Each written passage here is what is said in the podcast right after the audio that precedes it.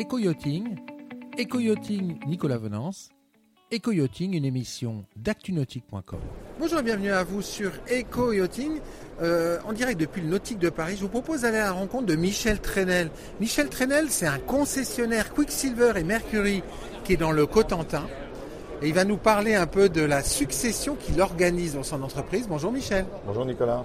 Alors Michel Trenel, vous, vous êtes concessionnaire Mercury Quicksilver dans le Cotentin. Tout à fait.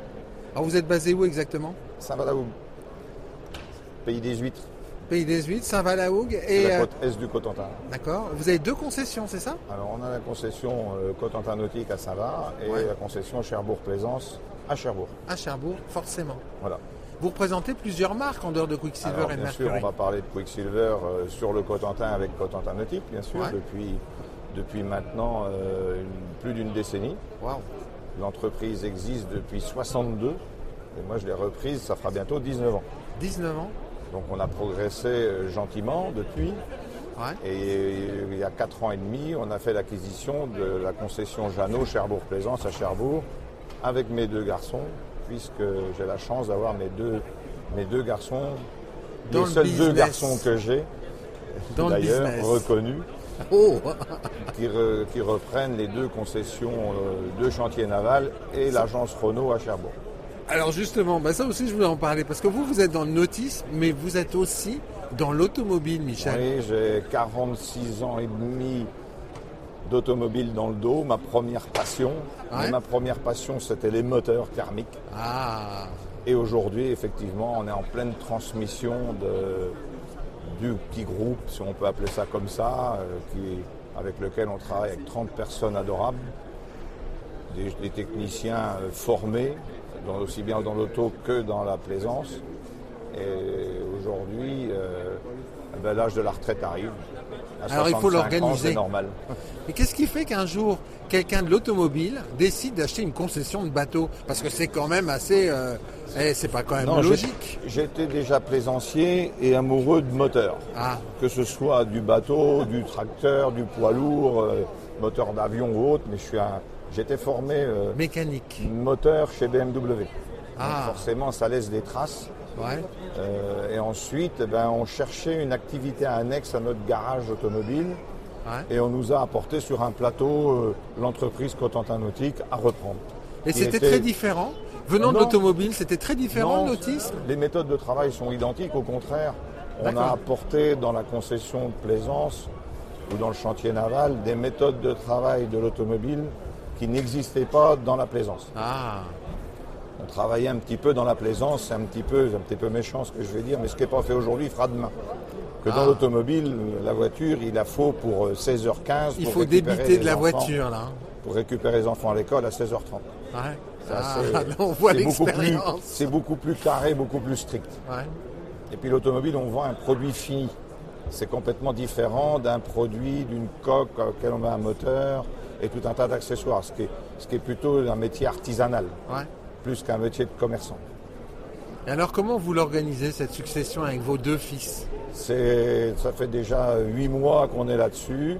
Ouais. Euh, ben, ça se passe plutôt bien, hein, mais euh, il y a quelques règles à respecter, bien sûr, hein, au niveau fiscal, au niveau, au niveau euh, juridique, et puis surtout, euh, ben, par les temps qui courent, euh, ne pas les entraîner dans une galère. quoi. Mais bon, c'est c'est le jeu, c'est. on- Ils nous ont aidés à monter ça depuis qu'ils sont nés, parce que les deux sont nés au garage. Bah oui, Donc, forcément. euh, ils sont nés dans les gamelles à huile, Ouais. nourris à l'essence et au gasoil. Oh là, ils vont euh, mais- évoluer à l'électricité. Et là, ils vont passer, euh, bien sûr, euh, une for- ils sont tous en formation électrique, hein, parce qu'on n'a pas le choix, Ouais. puisqu'on nous mène la vie dure avec, euh, avec cette transition énergétique. Ouais. Mais maintenant, euh, il n'y a pas le choix, il faut s'adapter. Il faut Ce qu'on a s'adapter. toujours fait, nous, depuis, euh, depuis 46 ans et, et depuis mon âge de 7 ans que je voulais être mécano. Alors, Michel Trenel, vous allez faire quoi pendant votre retraite Quand on est patron d'entreprise, créateur d'entreprise, repreneur d'entreprise, qu'on bosse, j'imagine, depuis très, très Ouais. longtemps.